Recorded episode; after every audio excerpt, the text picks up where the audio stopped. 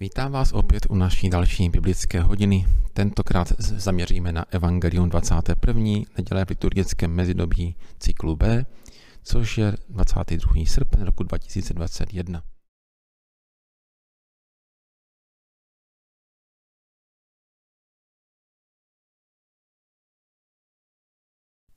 V Janově Evangelium v posledních nedělích sledujeme takzvanou eucharistickou řeč Pána Ježíše – Poté, co Ježíš nasytil zástupy z několika chlebů a ryb, přechází ve svém tématu k řeči o živém chlebě, aby pak mohl vysvětlit nebo naznačit lidem tajemství Eucharistie. Teď už slyšíme, že Ježíš mluví otevřeně o sobě samotném jako o chlebu živém. A říká, že zatímco otcové jedli manu a zemřeli, kdo bude jíst a pít tělo a krev Ježíšovo bude žít na věky, to je první příslip, tedy bude schopný se po celý svůj život rozdávat a obětovat a totéž i na věčnosti. Pán Ježíš tedy naznačuje, že ten, kdo bude jíst jeho tělo a krev a bude s ním takto spojen, bude moci pomáhat lidem i na věčnosti. Dále pán Ježíš říká, kdo jí a pije moje tělo, bude mít v sobě život – Dá se tedy říct, že člověk, který bude mít i různá trápení, komplikace v životě, přeci jenom díky svému spojení s Pánem Ježíšem bude plnohodnotně žít. Že ta kvalita života se neposuzuje podle vnější situace, ale podle toho, zda je člověk vnitřně spojený s Ježíšem a tím posvěcuje, proměňuje všechny životní situace v život. Dále říká pán Ježíš, kdo bude jíst a pít jeho tělo, bude v něm zůstávat a on v něm. Pán Ježíš tedy skrze takového člověka bude sám působit a tento člověk pak vykoná pro druhé daleko víc, než jeho v lidských schopnostech. A zároveň dále ještě říká pán Ježíš, že bude žít z Ježíše tak, jako Ježíš žije z Otce. To jsou všechno velké přísliby, protože nám umožňují náš život zcela proměnit takže by z našeho života opravdu všechno využilo k dobrému. Všechno, naprosto všechno. Budeme schopni pomáhat druhými vlastními silami i mocí Pána Ježíše v nás. Budeme pak moci pomáhat a prokazovat dobro i po smrti na věčnosti.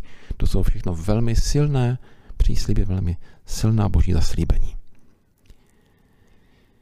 Nejdřív si ale všimneme v úryvku dnešního evangelia, že jak před nějakou krátkou chvilkou reptali proti Ježíši židé, jak nám může dát jí své tělo, nyní slyšíme, že reptají dokonce i jeho vlastní učedníci a říkají, to je tvrdá řeč, kdo to má poslouchat.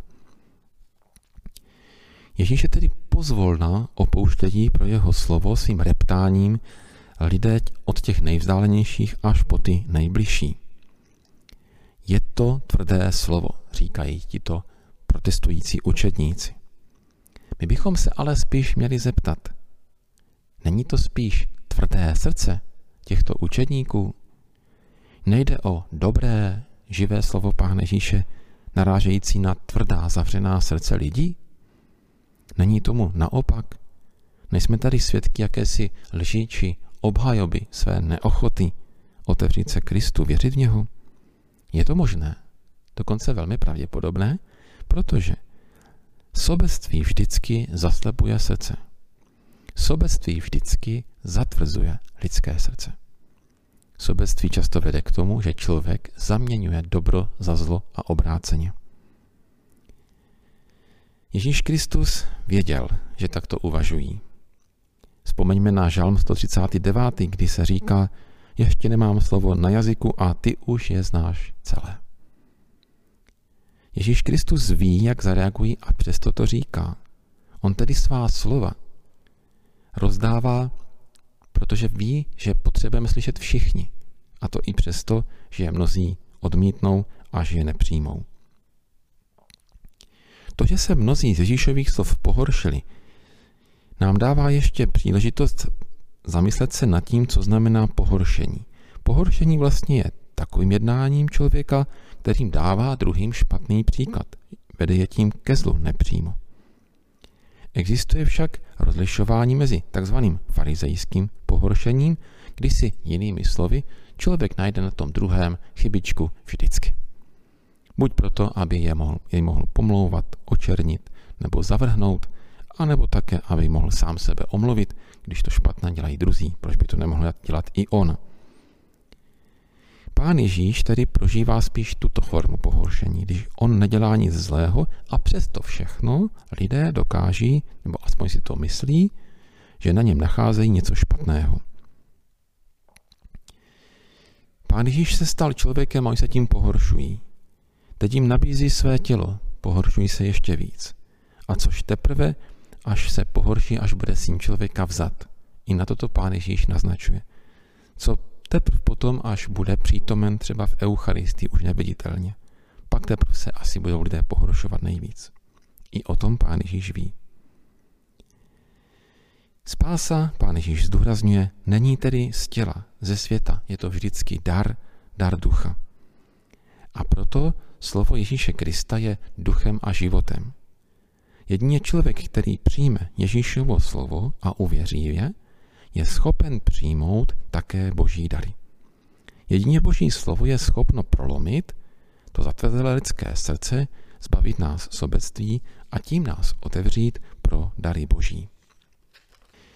Ještě bych rád tady uvedl, že pán Ježíš znova se opakuje, věděl od začátku, kdo v něj nevěří, kdo jej odmítá a přesto se chová jako rozsévač, který rozsévá lásku, slovo i tam, kde ví, že nevzejde.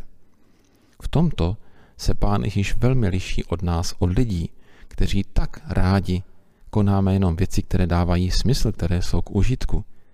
A když na, někdy musíme konat něco znova, nebo trpělivě druhým něco opakovat, nebo stále druhým odpouštět a podobně, začínáme být nervózní a z toho potom také vyplývají výčitky, chování toho druhého a když potom se ani tenkrát věci nezmění, tak dochází kolikrát k rozchodům a rozpadům mezilidských vztahů. Jak moc bychom potřebovali tuto trpělivost lásky Pána Ježíše, který rozsévá dobro a lásku i tenkrát, když ví, že nejenom je lidé nepřijmou, ale že se dokonce nad ním pohorší, že ji poníží a že ji odmítnou. Pán Ježíš to tež prožívá do dneška, ruku na srdce, jeho láska je do dneška tak málo lidmi opětovaná. A obráceně i my lidé vůči Bohu se tak někdy chováme dnes. Když se nám zdá, že Pán Ježíš nereaguje na naše projevy lásky, tedy na naše modlitby a dobré skutky, tak, jak bychom si představovali, tak je začínáme vyčítkami. Proč, proč, proč? Tak se snažím a ty nic. A pak taky mnohdy dojde k rozchodu. Když tedy o mě nestojíš, neprokazuješ mi lásku podle mých představ, proč bych s tebou žil. Takže potom člověk třeba zůstane chodit do kostela, anebo už vůbec přestane chodit, jenom protože je vnitřně uražený z toho, že si myslí, že lásku, kterou dával Bohu, on neopětuje. Zapomínáme na to, že Ježíš Kristus nám vždycky lásku dává. Jenom ji nedává tak, jak bychom si ji přáli a představovali, protože Láska Boží není zboží, které dostaneme za to, čím si za ně zaplatíme. Láska Boží je vždycky darovaná a Bůh nám ji dává tak, jak sám chce, jak ví, že nám prospěje a že je vhodná doba na to, aby skrze nás jeho láska mohla potom působit dál a šířit se. Nevíra tedy bývá častokrát důrazem rozchodu, rozpadu vztahů ale zároveň Pán Ježíš dopřává nám lidem svobodu. Rozhodnout se, zda mu budeme důvěřovat nebo nebudem, zda s ním budeme chodit nebo ne, zda mu budeme patřit nebo ne. A Pán Ježíš dává tuto schopnost všem. Každý člověk je schopen milovat, důvěřovat. A Pán Ježíš tady dává najevo, že Bůh Otec tuto schopnost dává všem a není možné si ji tak nějak vydupat sám ze sebe. Schopnost milovat, důvěřovat máme všichni bez výjimky od nebeského Otce. A i tenkrát, když se člověk ptá, proč třeba já nejsem věřící, proč mi se tak nedaří jak těm druhým, už tehdy do určité míry touží po tomto novém životě. Dá se tedy říct, že každý člověk, který aspoň trošku touží po dobru, po lásce, odpovídá i nevědomky na toto boží oslovení a obdarování. A to bychom si měli uvědomovat. Že člověk nežije s Bohem až tenkrát, když dělá perfektní, kvalitní a velké činy, ale i tenkrát, když po nich začíná toužit. Mnozí od Ježíše odešli. Odešli a už s ním nechodili. Z toho vyplývá, že přátelství, pokud by existovalo mezi člověkem a Bohem nebo mezi lidmi, lze do určité míry zrušit. Přátelství jakýmsi poutem, které může či nemusí existovat. Ale existuje pouto zvané pokrevní, pokrevenství. Toto pouto nikdo nikdy nezruší. Kdyby i děti vlastní rodiče opustili a už se k ním nikdy nehlásili, přesto všichni budeme přirozeně tvrdit, že jsou s nimi spojeni poutem pokrevním. Známe tedy z lidské praxe dva typy vztahů, přátelské a pokrevní. Pán Ježíš svou řečí o Eucharistii směřuje nejenom k tomu, aby mezi ním a námi bylo přátelství. On chce, abychom si uvědomili, že díky Eucharistii nám nabízí možnost pokrevního spojení. Už ve starém zákoně pod horou Sinaj najdeme takový první příklad tohoto božího úmyslu. Ježíš nám chce tedy nabídnout daleko víc než jenom vztah. Chce nám nabídnout pokrevní spojení, které nikdy neskončí, které zůstává i přesto, že navenek se může někdy dostat do krize. A proto se pán Ježíš ptá i dvanácti, jestli s ním chtějí zůstat.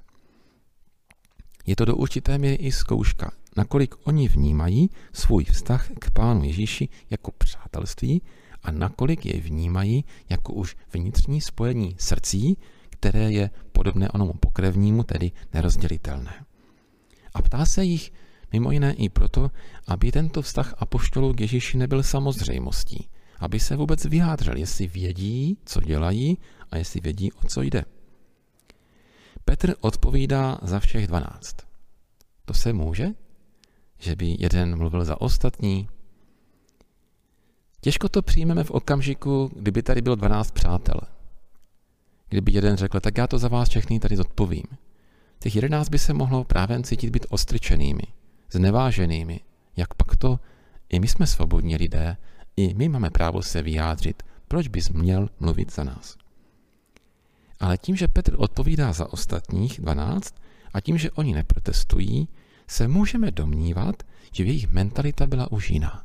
Byla proměněná. Uvědomovali si, že díky Kristu tvoří takové vnitřní, intimní, hluboké společenství, právě podobné onomu pokrevnímu, i když tenkrát ještě Eucharistii Kristus nenabízel. Ale ta mentalita už v nich je. Je to tedy podobné situaci, kdy otec promluví za rodinu, kdy maminka promluví za děti.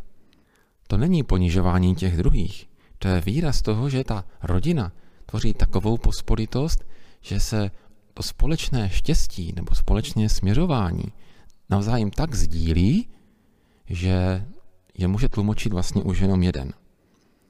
A proto také Petr může promluvit za ostatní, přijímají to ostatní apoštolové, přijímá to i pán Ježíš, ten už se ostatních také neptá, ale určitě muselo pána Ježíše potěšit, že poznal, že apoštolové už jej neberou jenom jako proroka, učitele, ale že jej berou jako božího syna, což ostatně Petr potvrzuje, a tedy, že se s ním cítí být spojení přímo srdcem, nikoli jenom rozumem nebo přátelstvím.